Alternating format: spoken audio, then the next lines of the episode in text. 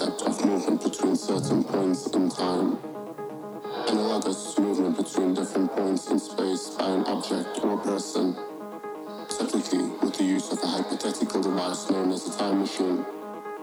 And in this instance, today, the music is our time machine.